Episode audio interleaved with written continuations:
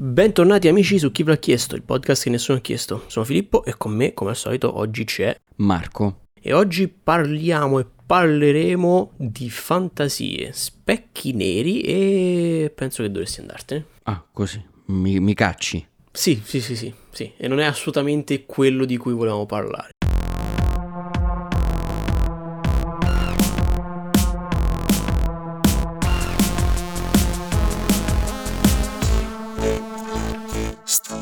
Penso che dovresti andartene è una cosa di cui dobbiamo parlare, ma prima di parlare di queste tre piccole categorie c'è una notizia da dare, o meglio delle notizie da dare, partendo dalla notizia videoludica della settimana. Notizia videoludica della settimana che in realtà è una notizia che si concentra sulla conferenza di Xbox, l'Xbox Showcase che c'è stato in settimana. Che cosa hanno fatto vedere? A questo tutto, Xbox Showcase tutto hanno fatto vedere tutto hanno fatto vedere esattamente tutto, tutto quello che non avevano fatto vedere alla conferenza di Sony o al Summer Games Fest, quindi sì, praticamente tutto, perché eh, come vi abbiamo detto in passato, in queste due cose precedenti invece non era stato mostrato assolutamente nulla. Lo showcase di Xbox ci ha accolto subito con Fable, ci ha fatto vedere tantissimo di Starfield, ma hanno annunciato anche proprio altre robine interessanti, di cui quelle principali per me quantomeno sono il remake di Persona tre, che era già stato leakato in realtà, il nuovo Persona, che non è Persona sei ma si chiama tipo in Metaphor e Fantasy, qualcosa del genere, molto, sembra molto interessante, e mi sto scordando qualcosa sicuramente, tipo City Skylines due, sì, Payday tre Payday tre. E direi queste forse le cose più importanti. Aggiungerei forse Forza Motorsport nuovo. Sì, sì, sì, ci sta. Sembra veramente una bomba. È sempre stata una bomba a livello tecnico, anche nella sua versione più arcade, Forza Horizon, ma qui sembra proprio qualcosa di assurdo. Eh, qui siamo tornati su... nel franchise principale, nella mainline si vede. Sì, che è un po' meno arcade, un pelo più simulativo. Cioè non è comunque un gioco simulativo a livello di assetto corsa, ad esempio. Mm-hmm. Però sì, non è arcade come Forza Horizon. Sì, sì, sì, sì. Insomma, diciamo che tutte le bombe se, se le sono tenute, se le ha tenute l'Xbox.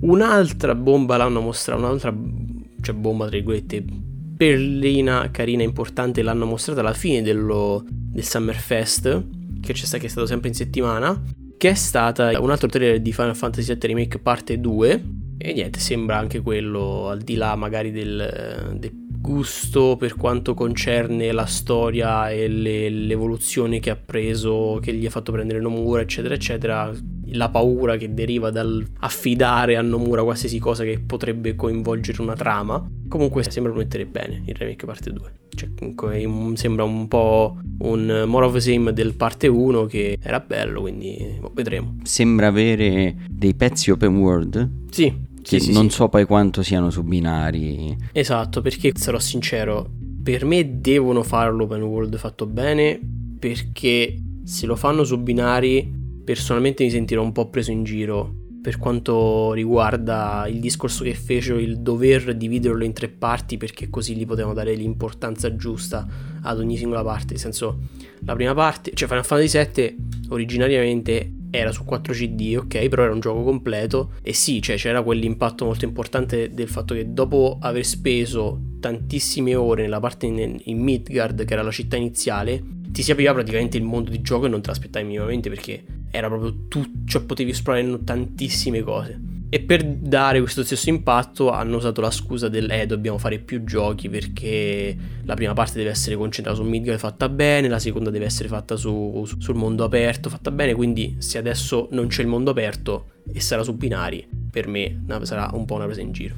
Comunque abbiamo anche di che parlare a livello cinematografico, credo. Eh sì, abbiamo di che parlare per quanto riguarda non proprio il cinema, diciamo, perché eh, cinema si intende la sala, diciamo, anche, ma eh, per il mondo dei film abbiamo di che parlare, perché c'è stata la conferenza di Netflix che viene tenuta ogni anno, ovvero il To Doom, Netflix To Doom, e in realtà non hanno annunciato tantissime cose nuove perché hanno annunciato nuove stagioni di serie principalmente che già si conoscevano, quindi la nuova stagione di Squid Game, la nuova stagione di You, di Elite, di Bridgerton, di Emily in Paris, però hanno annunciato qualcosina di nuovo, hanno annunciato degli spin-off di cose che già si conoscevano, quindi lo spin-off, spin-off ad esempio della casa di carta Berlino. Hanno annunciato il videogioco di Queen's Gambit. Sì, e hanno annunciato anche alcuni nuovi film. Hanno annunciato ad esempio il nuovo film di Zack Snyder, regista che non piace molto a me, Phil, perché fa cose, non scrive belle storie e fa abuso di tecniche che andrebbero invece usate un po' con il contagocce, che è tipo il rallenti.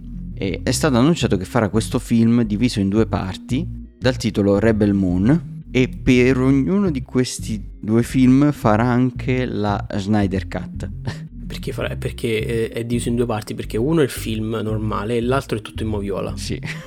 Beh, per me è assurdo il fatto che già abbiano annunciato la Snyder Cut, perché cioè, è come ammettere che la roba che fa Snyder non va bene, quindi dobbiamo tagliarla per forza per renderla appetibile al pubblico. Però se proprio volete c'è anche la Snyder Cut, che è come l'aveva pensato lui. Te l'ho detto, gli hanno fatto, penso che sia stato fatto, effettuato un lavaggio del cervello a livello vasto a tutta, tutta la comunità che, che apprezza questi film, e non si è instillata quest'idea che la Snyder Cut è tipo la versione fatta bene. Non, non, non capisco. Eh ma allora non mi proporre non, non mi devi proporre la versione non esatto. Snyder Cut, cioè, esatto. Vabbè, tralasciando questo discorso, questo film è ambientato in un universo dove c'è un governo corrotto della Terra praticamente, e c'è uno scontro fra praticamente impero e ribelli. Sì. Non so se ti ricorda qualcosa. No, no, assolutamente niente, non ho idea di cosa stia parlando. E Star Wars ha plagiato Snyder. Praticamente questi ribelli sono su questa luna che vuole essere conquistata da, dall'impero. Si chiama Tatooine la luna? No, il nome l'ha cambiato, si chiama Velt. Comunque, a parte questo, è stato annunciato anche il live action di One Piece, oh, di cui è uscito parliamo... anche un teaserino. Finalmente parliamo di cose importanti. Sì, importanti. Mamma mia, sembra veramente orribile. È solo un teaser e già si sente puzza di schifezza. Quell'odore di capolavoro in the making. Sì, mamma mia. Avete presente Dragon Ball Evolution? Uguale. Eh, sì, sì, siamo lì, siamo su quei livelli. In più sono state mostrate le prime immagini del live action di Avatar, eh, l'ultimo dominatore dell'area. Qui sono solo immagini, c'è poco da commentare. E il prodotto più importante che hanno, sicuramente a livello economico, che hanno annunciato è Heart of Stone, questo nuovo film con Gal Gadot, che è una agente internazionale che si ritrova in mezzo a robe. Sì. Praticamente sembra la copia di tantissimi film uh, del genere. È l'ennesimo film dove c'è l'ennesima spia che deve salvare l'ennesimo mondo dall'ennesima crisi terroristica. Sì, e se vedete il, il trailer, anche le scene sono tutta roba già vista e rivista, anche i set pieces. Non lo so, non mi ha convinto per niente, e sono sicuro che ci hanno speso diversi milioni. Siamo, secondo me stiamo iniziando a entrare in quella fase, non, non so neanche che, esattamente come, def- cioè, come definirla, in quella fase, in quel periodo storico in, dove le cose iniziano a essere, iniziano a essere percepite, com- cioè quantomeno... Io inizio a percepirle come stagnanti, che non si evolvono, che sono sempre le stesse, e serve quella scintilla che, che fa fare wow e cambia le cose, cambia tutto. E eh vabbè, cose del genere, cioè queste scintille che dici ci sono una volta ogni tanto, non eh, sono appunto comuni, però qualcosa di più carino si trova, si trova, e magari è il caso del trailer di cui parliamo oggi. Ovvero il trailer di Landscape with Invisible Hand. Che cos'è Landscape with Invisible Hand? È un film apparentemente normale, moderno, ma con elementi fantascientifici. Perché? In un mondo che potrebbe essere il nostro a primo impatto, come vi ho detto, in realtà ci sono questi alieni, queste forme di vita extraterrestri che sono entrate in contatto con l'umanità e sono entrati in una sorta di scambio commerciale dove però anziché richiedere risorse o comunque scambiarsi risorse della terra, cose simili, tutto ciò che vogliono sono praticamente cose da guardare. In particolare vogliono, eh, sono, cioè sono interessati nelle relazioni romantiche tra gli umani, tra i terrestri, e praticamente pagano i terrestri, chiunque sia interessato a riprendersi mentre praticamente frequenta gli appuntamenti, va, va dagli appuntamenti o comunque fa cose romantiche con qualcun altro, per farglielo soffrire a loro, per farglielo vedere a loro. Praticamente vogliono dei reality show, esatto, a tema uomini, esatto, umani nel senso. Esatto, esatto. I protagonisti di questo, di questo Landscape with Invisible Hand in particolare sono due adolescenti, credo siano adolescenti, che dopo essersi incontrati durante una classe di pittura, immagino qualcosa del genere, insomma stavano pitturando un tizio, si trovano abbastanza d'accordo e decidono di instaurare una falsa relazione amorosa tra loro per poterla mettere in streaming essenzialmente per questi, per questi extraterrestri. Però succederanno cose che li obbligheranno a cambiare piani. E questo è l'incipit. Sì, diciamo che questi alieni avranno da ridire. Cioè si sì, vede esatto. già dal trailer. Esatto. Sì, sembra interessante, appunto. Sembra un'idea originale comunque. Sì, sì, sì, sì. Anche il modo in cui comunicano questi alieni è sì, molto interessante. Sì, strofinano, si strofinano in quelle che noi potremmo definire mani, cioè... Sì, gli arti, diciamo, in generale, mm.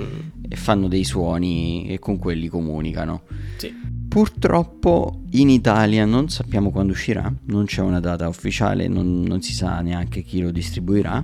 Speriamo arrivi. Negli Stati Uniti invece uscirà il diciotto agosto. Qui dobbiamo aspettare un pochino, un pochino. Noi italiani, noi, gli, noi americani, eh, parlo sempre al plurale nostro perché così che perché siamo tutti, siamo tutti cittadini del mondo. Esatto. esatto. Eh, noi americani lo riceveremo invece a breve. Detto ciò, il trailer è stato consegnato, ma non è stato consegnato l'intero episodio del podcast perché ci mancano le rubriche da affrontare, partendo dalla rubrica del Mugio Scemi.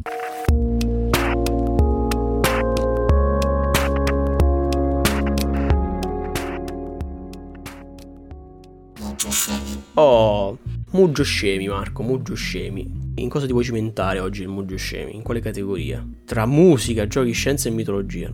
Oggi scelgo i giochi.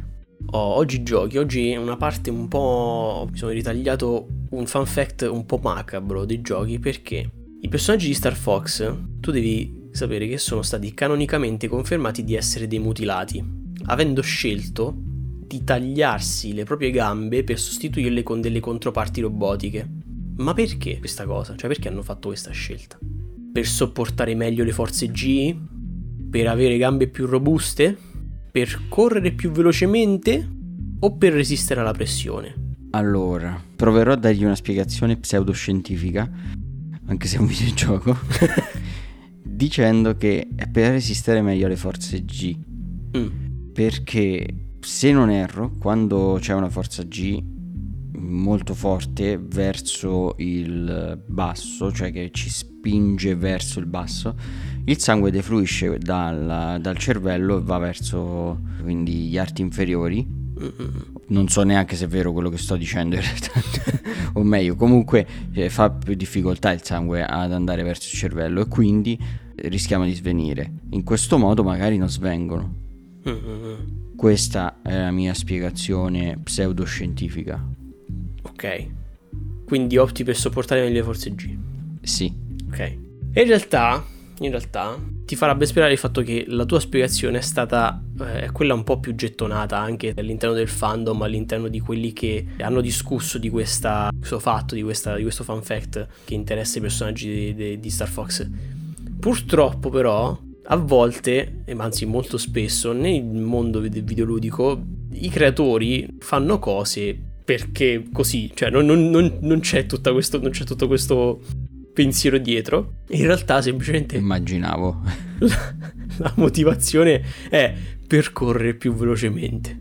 Non ho ben capito in che modo dovrebbero farlo. Però no, forse, forse per arrivare prima alla navetta quando devono partire. No, ma, ma sì, sì, esatto, cioè, a parte quello, ma anche semplicemente come esattamente installarsi delle parti robotiche al, al posto delle gambe. È, fantasci- è fantascientifico il gioco. Sì, sì, sì, sì, sì. Un modo ci sarà. Sì, magari pesano di meno perché è di un, di un metallo resistentissimo ma leggerissimo. Quindi sono più veloci, boh, non lo so. Comunque, purtroppo, quindi la risposta data da Marco è pseudoscientificamente giusta, ma sbagliata per, per, per gli sviluppatori di Star Fox. Quindi inseriremo un jingle della sconfitta qui.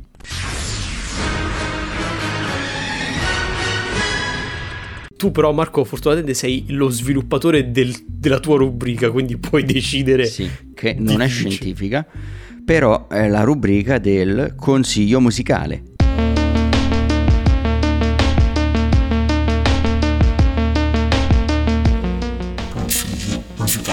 E voglio proporvi quest'oggi per il consiglio musicale qualcosa che non ha a che fare con la scienza. Incredibilmente. Eh già. Se non forse con la biologia, perché nell'album che voglio proporvi c'è una traccia che si chiama Gila Monster o, o Gila Monster, cioè il mostro di Gila. Gila Monster. Sì, che è un animale, il mostro di Gila. Una bestia. Che è tipo una grande salamandra. L'album in questione è il nuovo album di King Gizzard and the Lizard Wizard, che hai già consigliato in passato. Sì, per un album dal titolo molto semplice era, invece quello di oggi è molto più complicato, perché l'album è Petro Dragonic Apocalypse or Dawn of Eternal Night, An Annihilation of Planet Earth and the Beginning of Merciless Damnation. Questo è il titolo dell'album. Un po' leggermente lunghi. Sì, leggermente lungo. Per fortuna le tracce hanno titoli corti, poi appunto c'è una traccia che si chiama Gila Monster. È, è un album in cui, se nell'album che vi avevo consigliato precedentemente facevano um, dance, funk, jazz, qui invece fanno del metal. Direi del... del power metal quasi. Questa è una band in grado di cambiare stile a ogni album, prendere un concetto e buttarsi su quello. Qui raccontano proprio di questa apocalisse causata da questo mostro di, di Gila. Di Gila. E, e niente. Basta, è finita qua, finita qua la lore dietro il pezzo. S- sì, e... è proprio quel pezzo lì che ho messo all'interno della playlist dei consigli musicali. Io, come ve ne avevo già parlato, vi consiglio di dargli un'ascoltata, perché magari quest'album non vi piacerà, ma un altro loro album probabilmente sì, nel senso trovate in ogni album qualcosa. Sono veramente prolifici perché tirano fuori anche due album all'anno. Minchia. E se vi piace il metal, quest'album lo apprezzerete. A me è piaciuto. Bene, quindi bene, il bene. Consiglio di oggi, non vi ripeterò il titolo, ma è il nuovo album dei King Gizzard and the Wizard Lizard, che tra l'altro abbia, eh, ovviamente con l'andare avanti degli anni aumenterà anche, cioè si allungherà anche il loro nome di band, King, King Lizard and the Wizard Gizzard Lizard Bizzard Rizzard. Beh, no, non è mai successo fino ad ora, per ora, nonostante sia in attività da un po', quindi non credo succederà. Eh, ma quando arriva la scintilla della rivoluzione di cui parlavo, allora lo scopriremo. Esatto. Bene, bene, bene. Abbiamo quindi i consigli di oggi e il quiz di oggi. Ci manca solamente di parlare dell'ultima rubrica del podcast, ovvero di quella delle recensioni.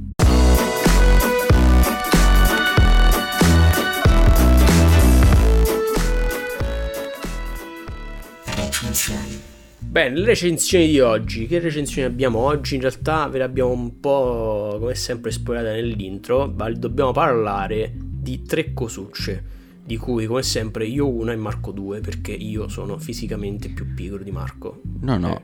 Tu due e io due oggi, perché una è insieme. Ah, è vero, io ah, due vabbè, e Marco due, certo. Che in realtà è una in comune. Esatto. Allora inizio io, io dovete sapere che di recente ho commesso la grande follia di fare un acquisto pazzo, ovvero una P S cinque, perché sta per uscire il ventidue di questo mese Final Fantasy sedici, e voi sapete benissimo il, mio, il rapporto che io ho con Final Fantasy, un rapporto di dipendenza.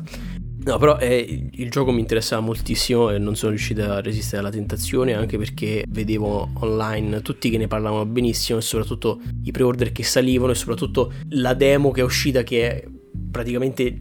non ho visto mezz'anima a parlarne male, anzi ha convinto persino chi normalmente non è interessato a Final Fantasy a preordinarlo questo sedici. Quindi ho dovuto, non sono più riuscito a resistere, quindi ho preso la P S cinque, mi sono scaricato la demo di Final Fantasy sedici e l'ho giocata.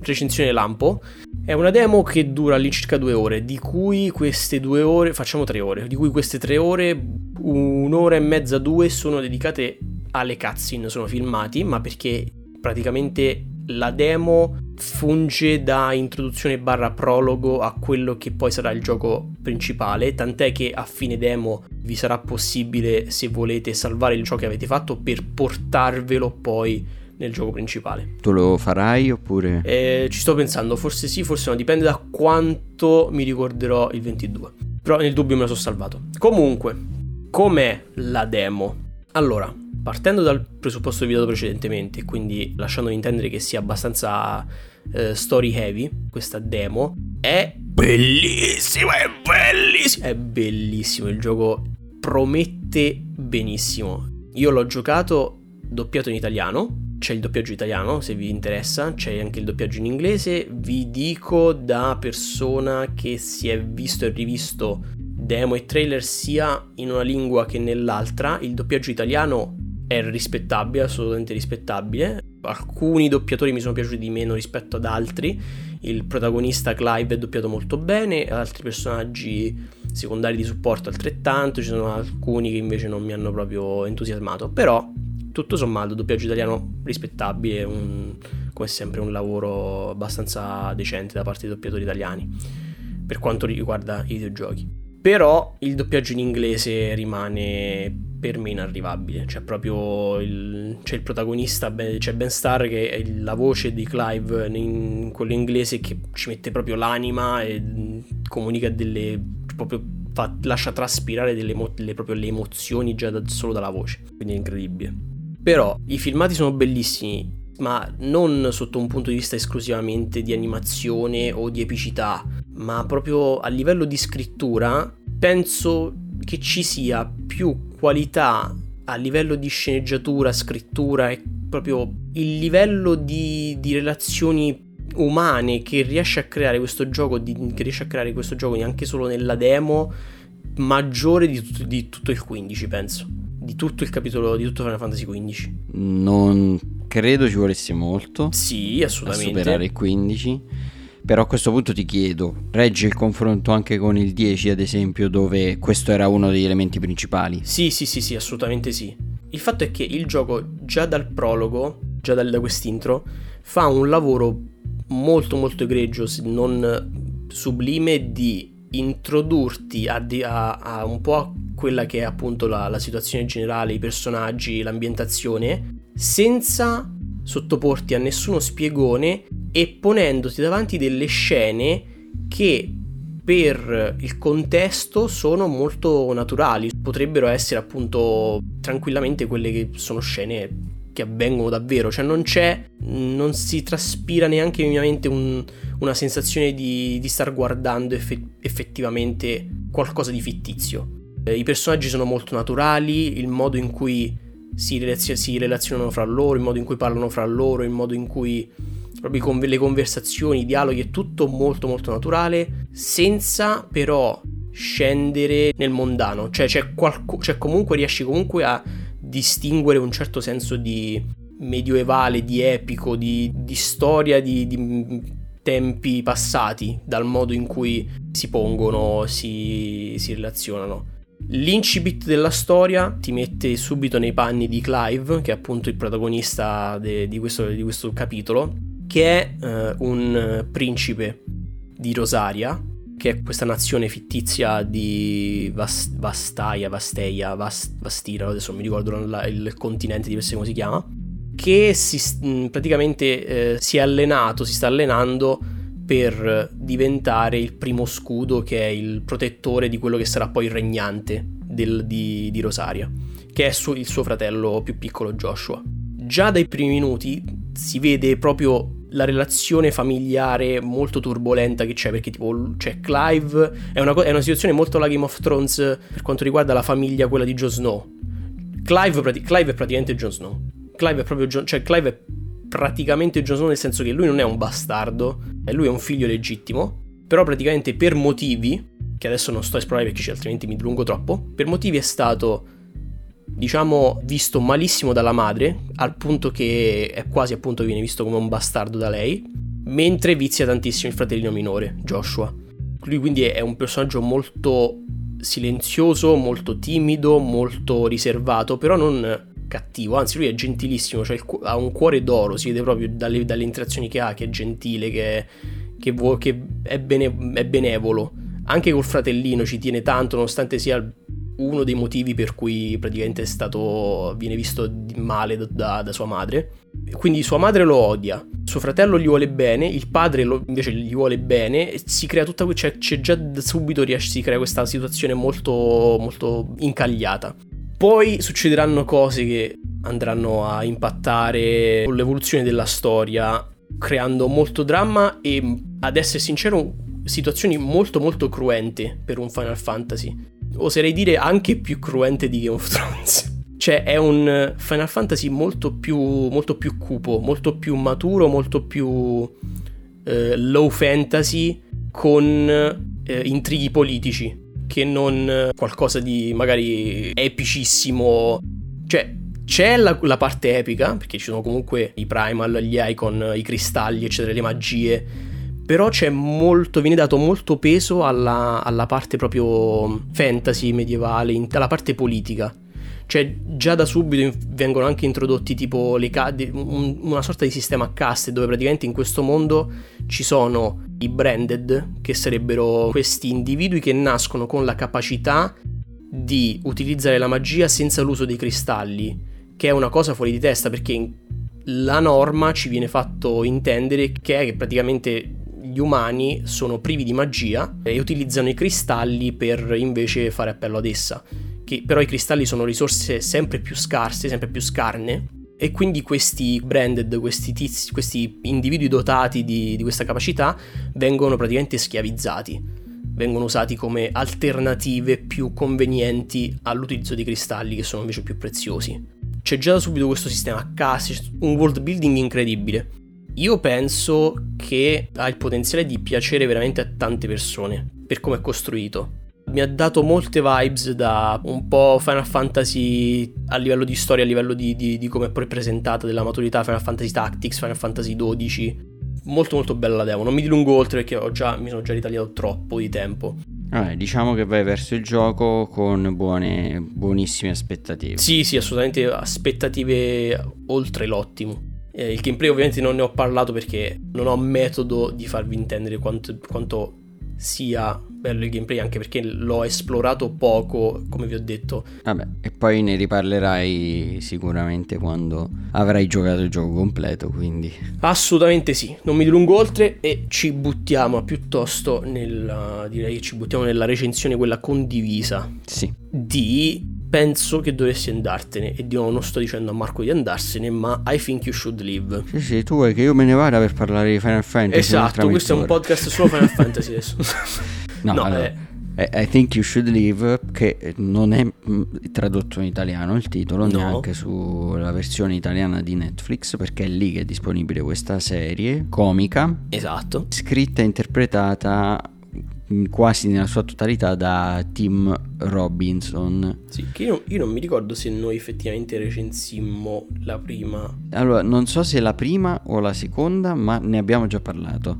È questa serie che appunto è fatta di tutti sketch, con una comicità basata sull'assurdo, sul mettere in scena t- tutte situazioni inverosimili, oppure comunque delle esagerazioni assurde di cose, di comportamenti per, esatto, già magari un po' strani o fastidiosi di loro, ma qui proprio esagerati, portati all'estremo. Per darvi un esempio, l'esempio più immediato che mi viene in mente è questo, uno sketch dove c'è questo estate agent, adesso non mi ricordo esattamente come si chiama, che ha creato una zona eh, erbosa, un prato dove praticamente il prato è molto morbido, se non quasi elastico, che permette proprio di quasi rimbalzarci sopra, per far sì, per renderlo praticamente ideale eh, per le coppie, in modo, cioè per proporsi così. Quando ti, l'esempio che fa lui è quando ti per fare le proposte di matrimonio, esatto, proprio. Quando ti inginocchi non ti fai male, eh, insomma è tutto morbido, vi ci potete, vi ci potete sdraiare sopra e cose così. E invece alla fine, data l'elasticità di questo prato, finisce per venir abusato ed utilizzato da, da dei wrestler dei wrestler assurdi, che praticamente ci vanno e, e, si, e si, ci tengono degli incontri di wrestling. Ma sono dei wrestler tipo eh, Bambino Joe, che è un tizio vestito con un pannolino e da, da proprio da neonato, che si, che si combatte contro altri tizi improponibili. Sì, sì, tutte cose assurde. Ma anche un altro esempio di esagerazione, cioè magari il tipo che a una festa parla sempre solo dei suoi figli e, sì. e poi dice ah però se parlo ancora dei miei figli fermatemi. Esatto. E, e il protagonista Tim Robinson lo prende alla lettera, quindi ogni volta che lui comincia a parlare dei figli lo ferma. Esatto. Cose così, cioè quindi delle esagerazioni incredibili, demenziali, ma molto divertenti. Sì, sì, sì, sì. È un tipo di comicità che sicuramente non è per tutti, perché no. Vi deve piacere la demenzialità, ma secondo me è dell'ottima demenzialità, cioè per chi apprezza questo genere è una delle cose migliori che si può trovare. Sì, sì, sì, sì. Quindi sono tutte scenette di pochi minuti, le puntate durano una ventina di minuti l'una, sono sei episodi in questa stagione e secondo me si mantiene a livello delle altre stagioni, cioè rimane bella, non ha perso nulla. In realtà è una recensione lampo, perché non è che ci sia molto altro da dire su questa serie. No, vabbè, perché banalmente, come hai detto tu, sono tutti sketch, quindi non ha neanche senso più di tanto sta- cioè dilungarcisi troppo. Sono semplicemente sketch ilari a livello di, di una copicità ninofrassicaniana. Sì, però qui anche, cioè, va anche un po' sul fisico, ecco, magari dopo. Sì, slapstick frassicaniano. Secondo me gli possiamo dare un voto, poi dovete per forza vederla, perché non si possono raccontare queste scenette, non avrebbero neanche l'effetto giusto raccontate. Io a questa serie do un otto e mezzo. Mi ha fatto veramente ridere di gusto in molte molte situazioni. Sì, sì, vabbè, siamo, siamo, siamo allineati grosso modo per il voto, anch'io gli do un otto e mezzo, ci siamo. Mm, sì, considerate che è il genere di comicità che a noi piace. Sì, sì, sì, Marco ci fa impazzire. Questa, questa proprio questa comicità fuori di testa. Quindi se vi rivedete, diciamo, in questo genere, bene, allora guardatela senza problemi, vi piacerà. Yes. E dopo il voto a I Think You Should Leave ci manca un'ultima recensione che ci deve portare Marco. Sì, che è la recensione della sesta stagione di Black Mirror, che ho visto, appena uscita, composta di cinque episodi, e vi dico subito che è una stagione che mi ha deluso molto. Forse quella che mi ha deluso di più fino ad ora, perché secondo me Black Mirror è morta come serie. Per chi non conoscesse questa serie, è una serie antologica che in ogni episodio mostrava una storia abbastanza inquietante, comunque spesso con elementi fantascientifici, e che spesso magari era una esasperazione di qualcosa che già esiste nel nostro mondo, ma quasi puntava a rappresentare dei futuri distopici possibili per l'umanità, ecco. Ed era molto inquietante per questo, cioè perché se dovessimo arrivare alle situazioni mostrate negli episodi di Black Mirror, perché erano tutti comunque non impossibili, cioè delineavano delle possibili evoluzioni della tecnologia o della società, insomma non, non sarebbe proprio bella la società rappresentata da Black Mirror nella realtà. No, assolutamente no. Ecco, tutto questo che era quello che rendeva bella Black Mirror non c'è più. Sto completamente spazzato via. Sì, perché questa sesta stagione, ok, ha sempre lo spirito antologico, quello è rimasto. Ogni puntata è una storia a sé. Poi già dalle prime stagioni di Black Mirror c'erano dei rimandi, cioè mh, ad altre puntate, cioè ti faceva capire che alcuni episodi erano ambientati nello stesso mondo di altri. Ma quello non, cioè, era una cosa anche carina in realtà, ma che non andava ad influenzare la trama delle puntate. Qui neanche lo fa, Però si vede che la serie non è più di Channel quattro da un po', ma è diventata ormai di Netflix eh, da un, un paio di stagioni, perché è anche molto autoreverenziale, cioè alcuni episodi parlano, il primo episodio ad esempio di questa sesta stagione parla di Netflix praticamente, quindi si vede un po' questa cosa, ma soprattutto non ha più quella cattiveria che aveva prima questa serie, non ha più tutti gli elementi di cui vi ho parlato, ma è rimasta solo la componente horror. I vari episodi sono diventati dei mediometraggi horror dove in alcuni non c'è più proprio nessuna componente inquietante. È una schifo. Per me sì, è stato veramente un brutto vedere questa stagione, che è stato vedere la morte di una serie che io ho adorato nelle prime stagioni, di cui vedevo i problemi nelle scorse stagioni, cioè in quelle successive alle prime, ma di cui adesso dico proprio che sarebbe ora di smetterla. Basta fare questa serie, Netflix non è in grado di portarla avanti con lo stesso spirito che aveva prima. Non tutte le cose devono andare avanti in eterno. Poi gli episodi non sono prodotti male, ci sono anche attori di un certo calibro, c'è eh, Salma Hayek addirittura in un episodio. Non sono i fattori produttivi il problema. Il problema sono proprio i fattori creativi, artistici. Chiaro, chiaro, chiaro. Cioè manca proprio la direzione giusta. È... Per me è bocciatissima. Appunto, ripeto, alcuni episodi erano anche horror da due soldi, sinceramente. Secondo me chi l'ha scritto questa stagione ha percepito solo il fattore horror degli episodi, cioè degli episodi delle precedenti stagioni. C'era il fattore horror, ma era appunto dato dall'inquietudine che ti nasceva per le situazioni distopiche che venivano rappresentate, non claro. Perché fossero a tutti gli effetti degli horror con il lupo mannaro, come succede in un episodio qui di questa nuova stagione. C'è un episodio dove c'è un demone. Io veramente a questa stagione do un tre su ventitré su settantanove. Aia, allora è proprio no vabbè settanta, perché un, un episodio si chiama Demone settantanove, però comunque do un tre su dieci. Per me non merita per niente, cioè questo tre è dovuto a, sicuramente dalla mia delusione, ma se la volete vedere non aspettatevi Black Mirror, questo non è Black Mirror, è, è Black Netflix, è Netflix Mirror. Mi dispiace, sono molto dispiaciuto. Bene, bene, bene, concludiamo con questa nota di amarezza che ci comunica che una delle serie più aspettate è ufficialmente morta. Mm-hmm. Anzi, vi consiglio, guardatevi un episodio della sesta stagione, poi se non li avete mai visti andatevi a vedere gli episodi della prima stagione. Mi basta il primo in realtà, Messaggio al primo ministro, guardatevi quello. Poi magari notate, scrivetemi cosa ne pensate, eh, sì, quanto, quanto è differente la serie, quanto è più cattiva, crudele proprio, che non c'è più questa crudeltà nella serie di mettere in scena determinate cose. Chiaro, chiaro, chiaro. Non, non c'è, non esiste più, cioè è stata edulcorata ma proprio tanto, anche.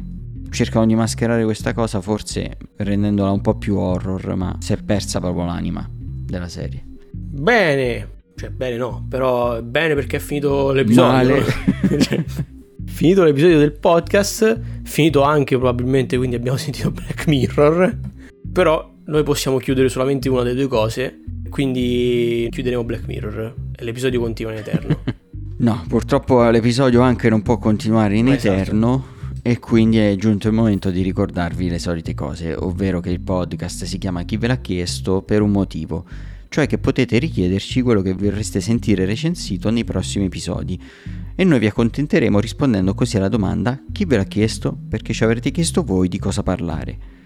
Per farlo potete contattarci su tutti i nostri social, di cui troverete il link in descrizione, ovvero il nostro profilo Instagram Chi ve l'ha chiesto podcast tutto attaccato, il nostro server Discord dove potete entrare se volete avere un contatto un po' più diretto con noi, giocare con noi qualcosa, chiacchierare e così via, il nostro canale Telegram dove potete entrare se volete ricevere una notifica ogni volta che ci sarà un nuovo episodio disponibile o una notizia importante da comunicarvi, e infine troverete in descrizione dell'episodio anche il link alla playlist dei consigli musicali su Spotify, che potete salvare se volete avere a portata di mano tutti i consigli presenti, passati e futuri della rubrica, e avere in anticipo anche i consigli dei prossimi episodi, perché li usciranno circa una settimana prima della loro pubblicazione. Yes. Quindi salvatela sul vostro Spotify e consigliate il podcast a persone che credete dovrebbero andarsene e persone che credete dovrebbero rimanere, e anche a chi apprezza Final Fantasy sedici. E basta, chi non basta, ho no, finito là. Non no, esiste. Sì, chi, non... chi non lo apprezza non esiste. Ok, bene, quindi... bene, okay, bene, bene. So, eh, mi, mi, cioè, mi, dopo si non crea po- un... Non posso ferire i tuoi sentimenti, figlio. No, no, ma poi più che altro dopo, cioè, se dopo eh, mi leggono i commenti, gente vuole fare affare, è finita, eh. Io mi metto qua, partono le guerre, non è vero, non mi interessa. Eh. Beh, io non lo apprezzerò fino a quando non uscirà. Non uscirà sul P C, esatto. Esatto. Purtroppo sì, purtroppo sì. Ma con tutte le rimembranze date di da Marco, l'episodio giunge alla conclusione. Giunge alla conclusione anche... niente, l'episodio basta. Cioè, stavo per dire la mia vita, però non voglio uccidermi in diretta, quindi... Almeno non finché non avrei giocato a Final Esatto, Fantasy. Prima dobbiamo aspettare Final Fantasy. Da Chi ve l'ha chiesto è tutto, da Marco e Filippo è tutto. Ci sentiamo al prossimo episodio di Chi ve l'ha chiesto podcast. Ciao! Ciao!